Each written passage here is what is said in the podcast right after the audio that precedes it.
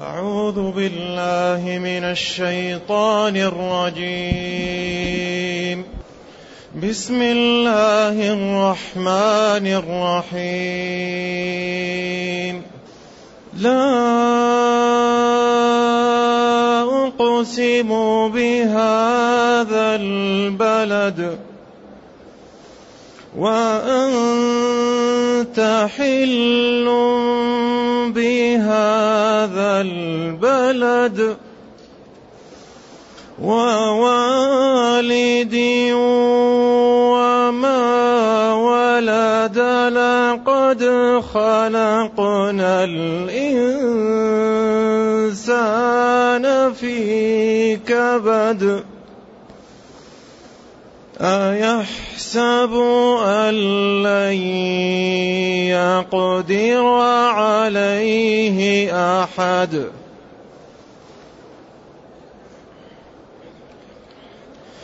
يقول أهلكت مالا لبدا. أيحسب أن لن أيحسب أن لم يره أحد.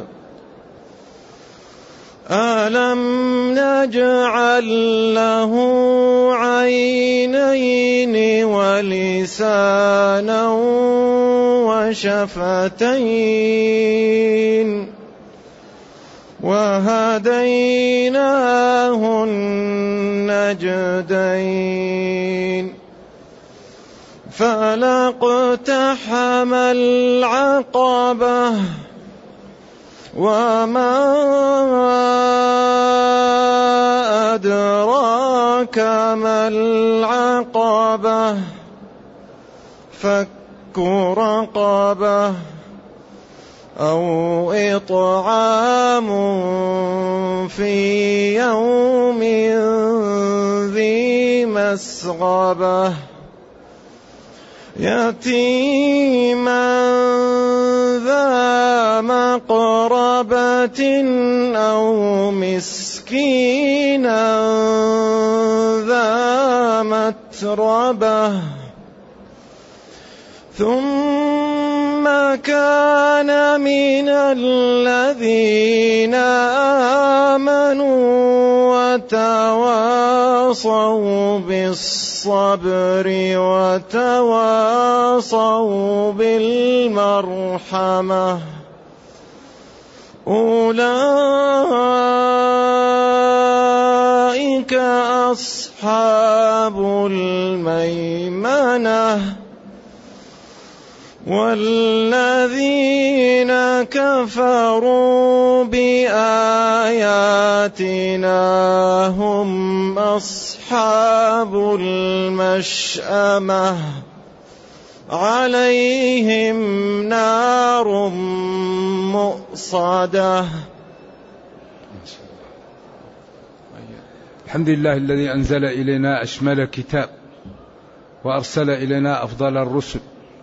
وجعلنا خير أمة أخرجت للناس. فله الحمد وله الشكر على هذه النعم العظيمة والآلاء الجسيمة. والصلاة والسلام على خير خلق الله وعلى آله وأصحابه ومن اهتدى بهداه. أما بعد فإن هذه السورة من السور المكية. وبدأت بلا أقسم بهذا البلد. نعم. وأغلب السور في هذه تبين أحوال المتقين وأحوال المنحرفين وقدرة الله وتدلل على قدرته بالخلق على أنه يكرم من أطاعه ويعاقب من عصاه. أغلب الكلام يدور على هذه النقاط. لا عند الجمهور صلة أي زائدة. أقسم بهذا البلد. وقد سبق أن قلنا أن هناك فرقا بين الزيادة والحشو. القرآن لا حشو فيه. والزيادة هي الكلمات التي تأتي لتأكيد المعنى ولكن لا يكون للحرف متعلق إلا التأكيد. يعني لا أقسم كأنها مؤكدة للقسم لا هذه ليتنبه الإنسان. أقسم بهذا البلد. كما قال ما جاءنا من بشير. هذه مؤكدة للنفي متمحضة لجعل النفي نصف النفي يعني تعم. ما جاءنا بشير. ولذلك الحروف بعضها لها متعلق ومعنى وبعضها لها معنى ولا متعلق. وبعضها لا متعلق لها ولا معنى إلا التأكيد. فالمعربون يسمون هذا زيادة. ليس حشوا. لكن هذا الذي يأتي للتأكيد يسمى في عرف المعربين زائد. ما جاءنا من بشير من زائدة. لا أقسم لا زائدة. وبعضهم يقول صلة. نعم. والقرآن نزل بلسان عربي مبين. لكن لا في القر... لا يكون في القرآن حشو. كله بليغ وكله جميل. فيه الحسن وفيه الأحسن. فيه البليغ وفيه الأبلغ. ما إذا لا أقسم بهذا البلد. إما لا صلة أو نافية لأمر. ليس الأمر كما يدع هؤلاء. أقسم بهذا البلد. البلد مكة. والقسم تقدم. وهو تأكيد. ويكون على مقسم ومقسم عليه. لا أقسم بها أي أقسم الله جل وعلا يقول أقسم بهذا البلد. والبلد عند المفسرين مكة. وأنت يا محمد صلى الله عليه وسلم يا نبيي حل بهذا البلد. أغلب المفسرين قال حل أنت داخل في هذا البلد وهو حلال عليك. وهذا اختيار كبير المفسرين وهو الذي عليه الجمهور. القول الثاني أنت حل يعني حال بهذا البلد وفاتحه. كما قال لتدخلن المسجد الحرام إن شاء الله آمنين. لكن قوله حل أي داخل به وهو حلال لك هذا أقوى. ويشهد له حديث إن مكة أحلت لي ساعة من نهار ولم تحل لأحد قبلي ولا بعدي. جعلها الله حراما وأحلها لساعة من نهار. إذا أنت يعني محل لك مكة وستحلها وستفتحها.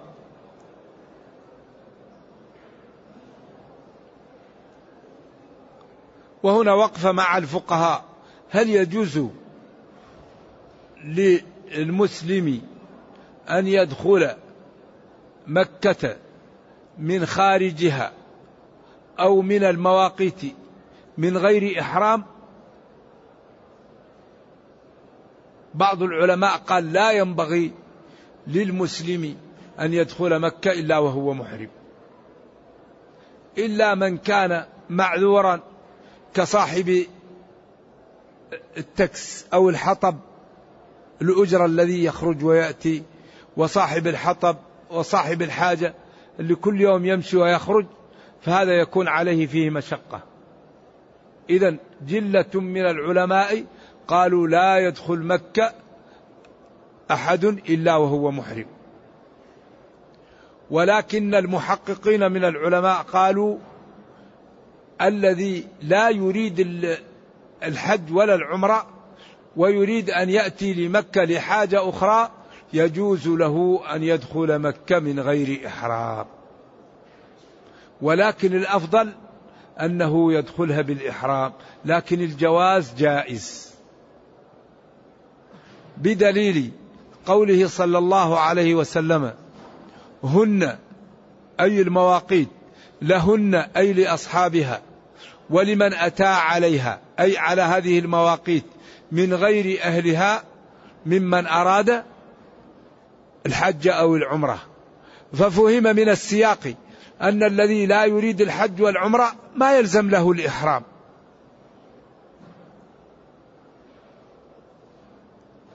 إذا الأفضل والأولى أن الإنسان إذا أراد أن يدخل مكة يدخلها وهو محرم وإذا أحب أن لا يحرم فذلك جائز لا غبار عليه ولا إثم فيه وهذا هو التحقيق إن شاء الله. إذا أن تحل أي محل لك مكة وفاتحها بهذا البلد وهو مكة. لقد خلقنا الإنس ووالد وما ولد. والد قيل آدم وما ولد ذريته وقيل غير ذلك لكن هذا أقوى. لقد خلقنا الإنسان في كبد.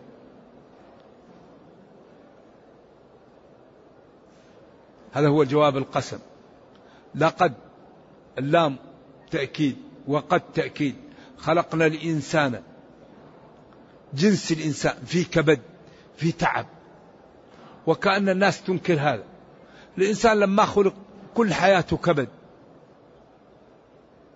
هو شرفه الله واصطفاه إذا اتقى الله وأكرم الإنسان وخلق له ما في الأرض جميعا وجعله مستوي القامة لكنه في كبد. القول الراجح في كبد في تعب. وقيل في كبد يعني في انتصاب. وهذا بعيد لكن في كبد. أول شيء الأم. تجد أتعاب ما لا الوحم. ثم المخاض. ثم الطلق النفاس. ثم الرضاع. ثم الفطام.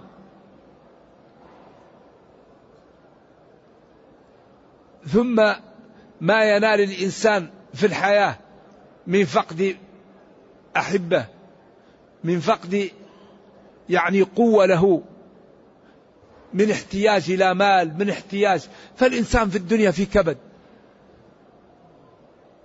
معرض للأمراض معرض للمصائب معرض للآلام فهو في كبد. لذلك لا راحة حقيقية إلا في الجنة. الجنة هي اللي فيها الراحة. ولكننا سبي سبان العدو. بعدين نرجع إلى أوطاننا ونسلم إذا رجعنا إليش؟ إلى الجنة. إذا خلقنا الإنسان في مشقة. أمه أبوه هو. ولذلك يقال أن البخاري لما نعي له أحد الأحبة تألم وقال إن تعش تفجع بالأحبة كلهم. وذهاب نفسك لا أبالك أفجع إذا الإنسان كل الحياة ولذلك لا يغتر بالدنيا إلا مغرور. هي كبد.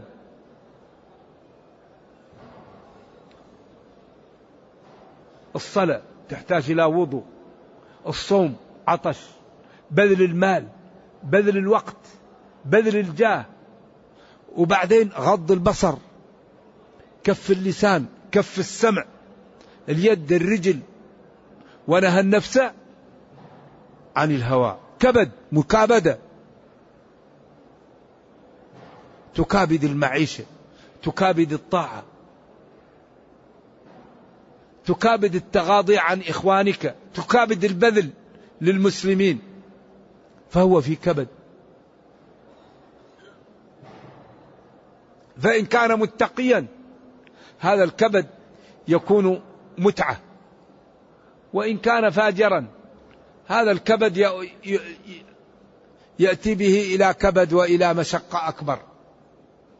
لكن المتقي إذا صلى يجد النشوة إذا غض بصره إذا بذل من ماله إذا بذل من وقته لإخوانه يفرح بذلك. يكون هذه المتاعب يتلذذ بها المتقي. وجعلت قرة عيني في الصلاة. أرحنا بها يا بلال.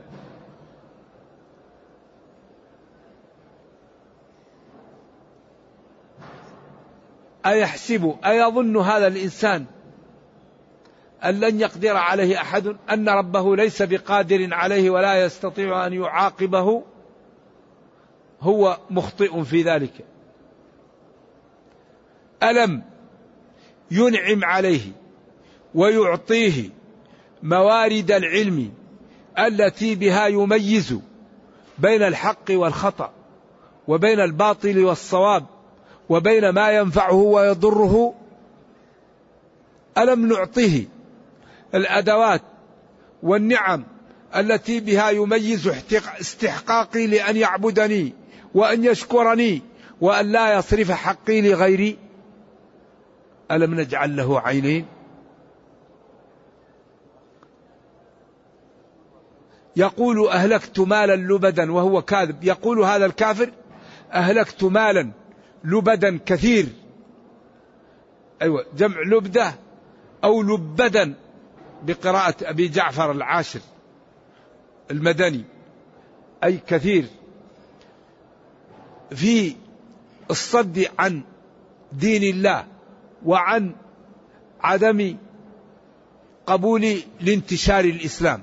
أهلكت مالا لبدا وهو كاذب في ذلك. أيحسب أن لم يره أحد؟ أيعتقد أنه لا يرى ولا يعلم بما فعل؟ والله تعالى لا تخفى عليه خافية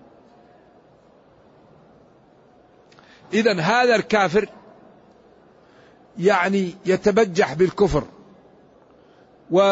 ويعاند ويخبر أنه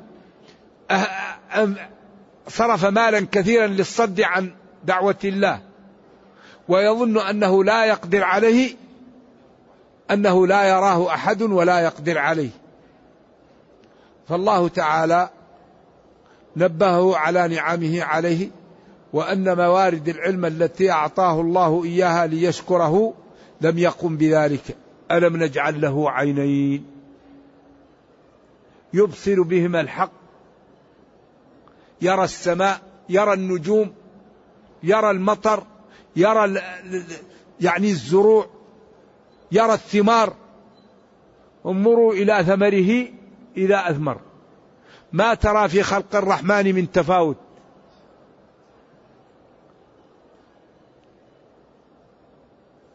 ألم نعطيه ونكرمه بعينين؟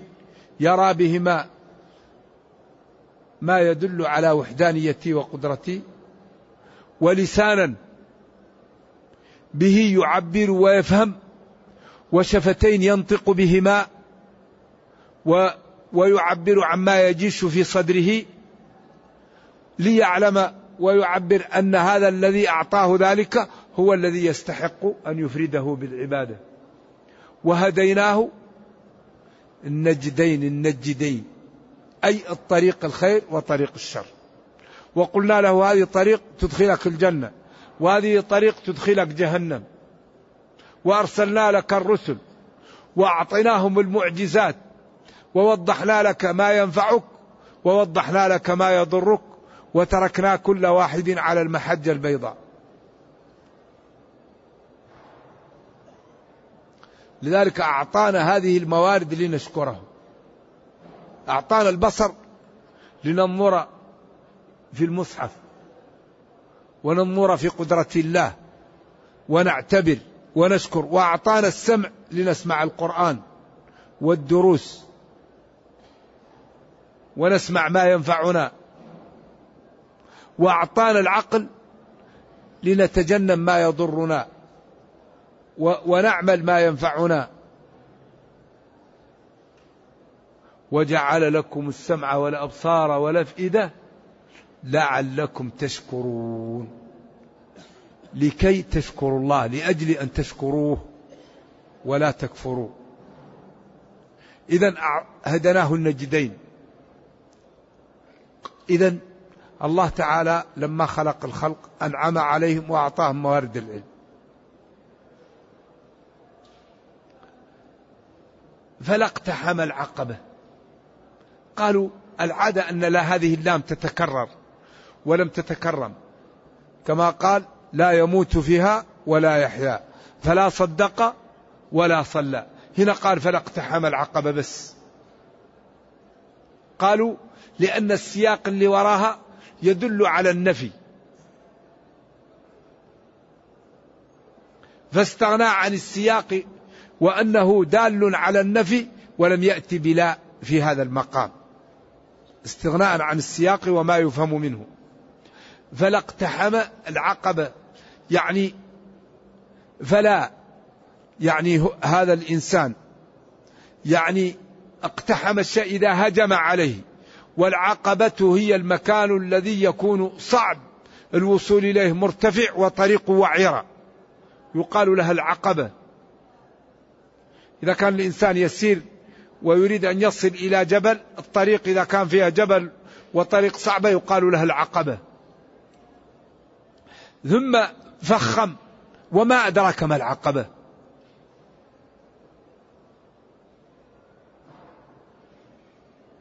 هذا الإنسان الذي أنعم الله عليه فلا اقتحم الصعاب التي بها ينجو من خطر يوم القيامة. فكأنه جعل بذل المال صعبا وجعل الصراط صعب. ولا يطلع لهذا الصراط إلا بالبذل في الدنيا.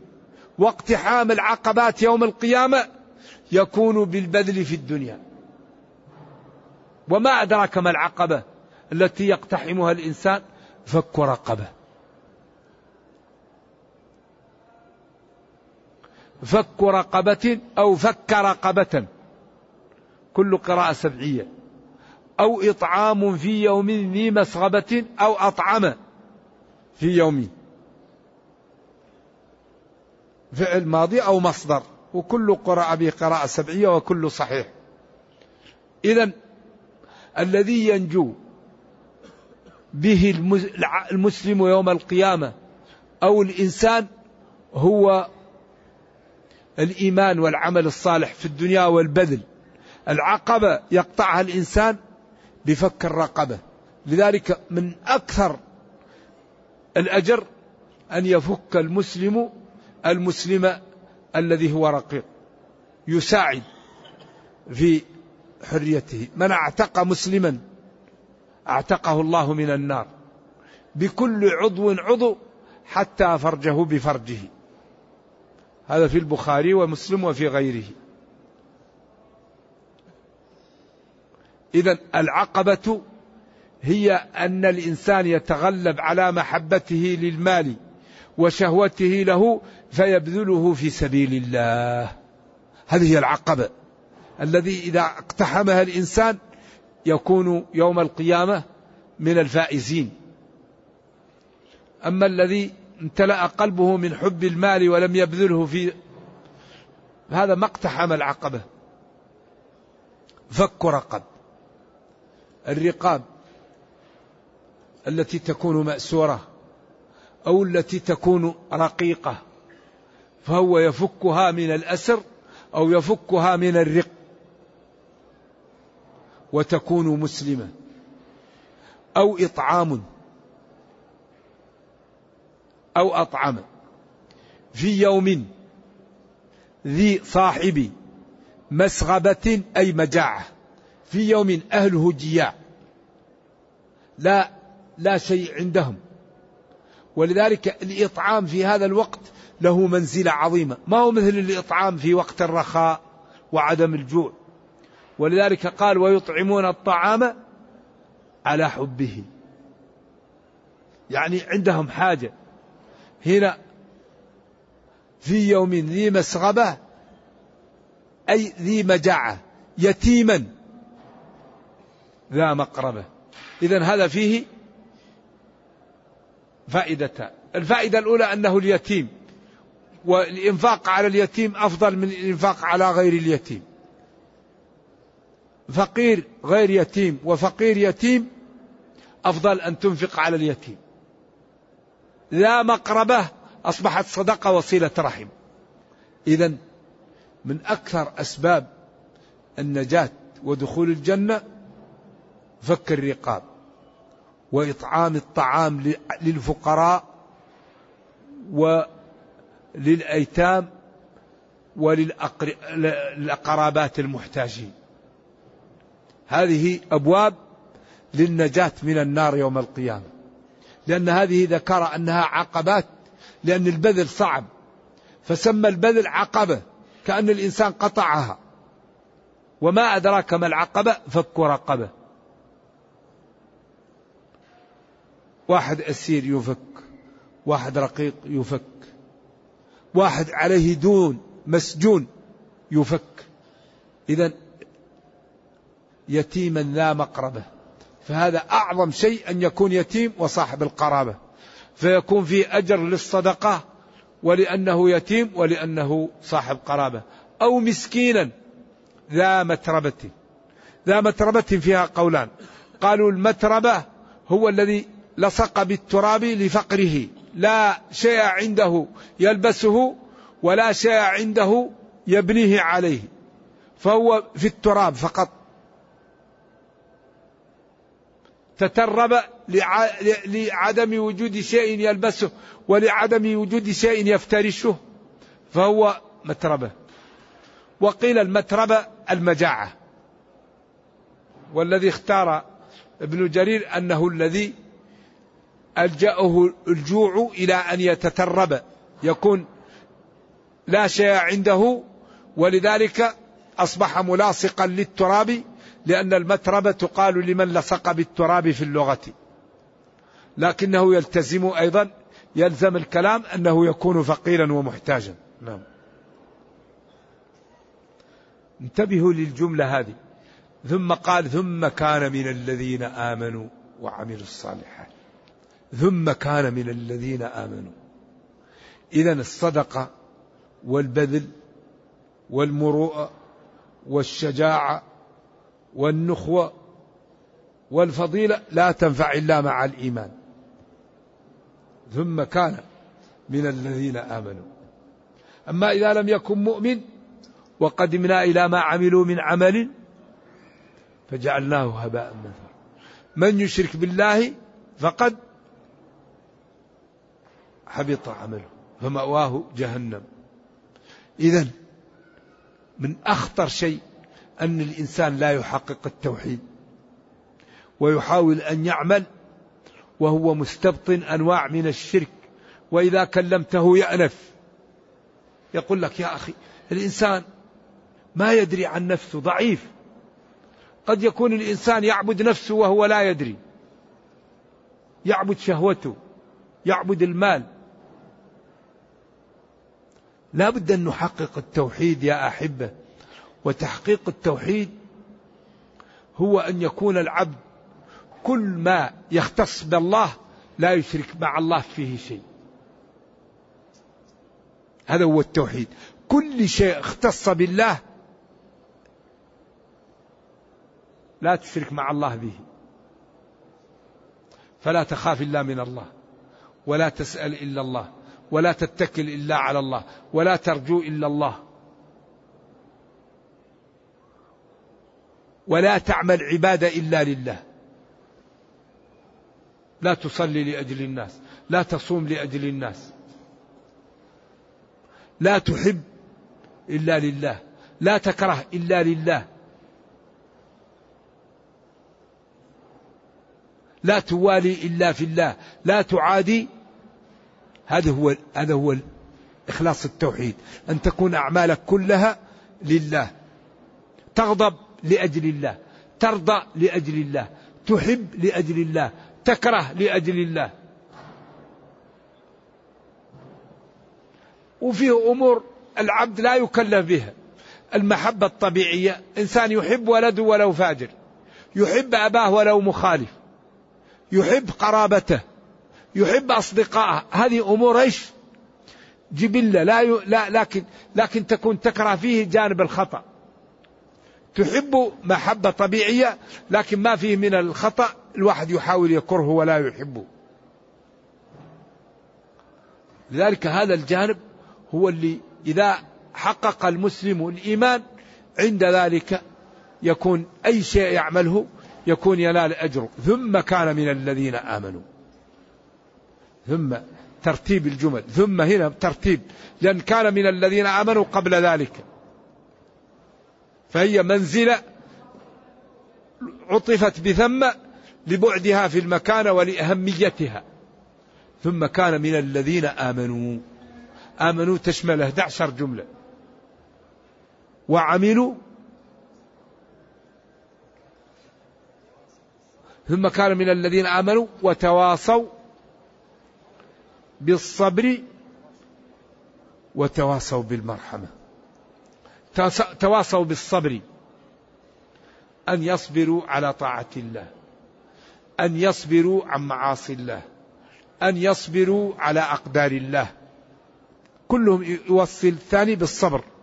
ثم كان من الذين آمنوا لأن لأن العمل الصالحات تقدم فلم يأتي هنا. لأنه قال فلاقتحم العقبة وما أدراك ما العقبة فك رقبة. فهنا هذه الأعمال الصالحة. ثم قال ثم كان من الذين آمنوا. لأن الأعمال الصالحة تقدمت.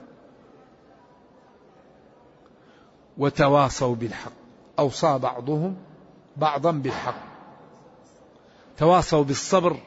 أن يوصي الناس بعضهم بعضا بالصبر. الصبر يكون على الطاعة على الصلاة على الصوم على الصدقة. الصبر عن النظر للحرام عن الكلام بالحرام عن المشي للحرام عن أكل الحرام عن شرب الحرام. هذا صبر عن المعصية. تصبر وتمسك نفسك عن المعصية. والصبر على أقدار الله. هذه أنواع الصبر. ثم قال وتواصوا وتواصوا بالمرحمة. وتواصوا بأن الناس يرحموا أن الناس يرحم بعضهم بعضا. إنما يرحم الله من عباده الرحماء. فلذلك ينبغي أن نرحم بعض وأن نرفق ببعض. وأن لا يكون المسلم قاسي القلب يعني عنيف. يكون لين الجانب لإخوانه ويرحم بعضكم بعضا. ولذلك الرحمة تكون في قلوب من رحمهم الله. ولما قال الرجل للنبي صلى الله عليه وسلم عندي عشرة من الولد لم أقبل منهم أحدا. قال وما لا أفعل إن نزع الله من قلبك الرحمة. ذلك كان نبينا صلى الله عليه وسلم يرحم. وإذا رأى مريضا يتألم ولما جاد إبراهيم بنفسه بكى فقالوا له ما هذا؟ قال إن العين لتدمع وإن القلب لا يحزن وما نقول إلا ما يرضي الرب وإنا بفراقك يا إبراهيم لمحزونون. فالرحمة هي صفة تكون في الناس الفضلاء. عياذا بالله بعض الناس لا يكون في قلبه رحمة وهذا مدعاه لعدم الرفق وللقسوة وللبعد من الخير. أولئك أصحاب الميمنة. هؤلاء أصحاب اليمين الذين يعطون كتبهم بأيمانهم والذين يقال لهم سلام عليكم بما صبرتم فنعم عقب الدار. ويقال لهم ادخلوها بسلام آمنين. أولئك أصحاب الميمنة. يعطوا كتبهم بأيمانهم. والذين كذبوا كفروا كفروا بآياتنا. أي بالنبي صلى الله عليه وسلم وبالقرآن وبعذاب القبر وبنعيمه وبالجنة وبالنار وبالرسل كفروا بآياتنا. هم لا غيرهم. أصحاب المشأمة يعني الذين يعطون كتبهم بشمائلهم من وراء ظهورهم. وعند ذلك يندمون ندما لا يعلمه إلا الله. عليهم هؤلاء يوم القيامة نار موصدة مؤصدة. من أصده أو وصده. إذا قفله عليه أو طبقه ألحمه إما الباب يقفل أو الباب يلحم. يكون ما له طريق يمكن يدخل منها. يدخل ويبنى دونه أو يدخل ويقفل الباب. عليهم نار مؤصدة موصدة. وهذا يقال لنا ونحن في دار الدنيا فلنعتبر بذلك. هذا ينبغي أن يكون في اعتبار نرجو الله جل وعلا أن يرينا الحق حقا ويرزقنا اتباعه وأن يرينا الباطل باطلا ويرزقنا اجتنابه وأن لا يجعل الأمر ملتبسا علينا فنضل. اللهم ربنا أتنا في الدنيا حسنة وفي الآخرة حسنة وقنا عذاب النار. اللهم اختم بالسعادة آجالنا وقرم بالعافية غدونا وآصالنا. واجعل إلى جنتك مصيرنا ومآلنا. سبحان ربك رب العزة عما يصفون. سلام على المرسلين والحمد لله رب العالمين. وصلى الله وسلم وبارك على نبينا محمد وعلى آله وصحبه. السلام عليكم ورحمة الله وبركاته.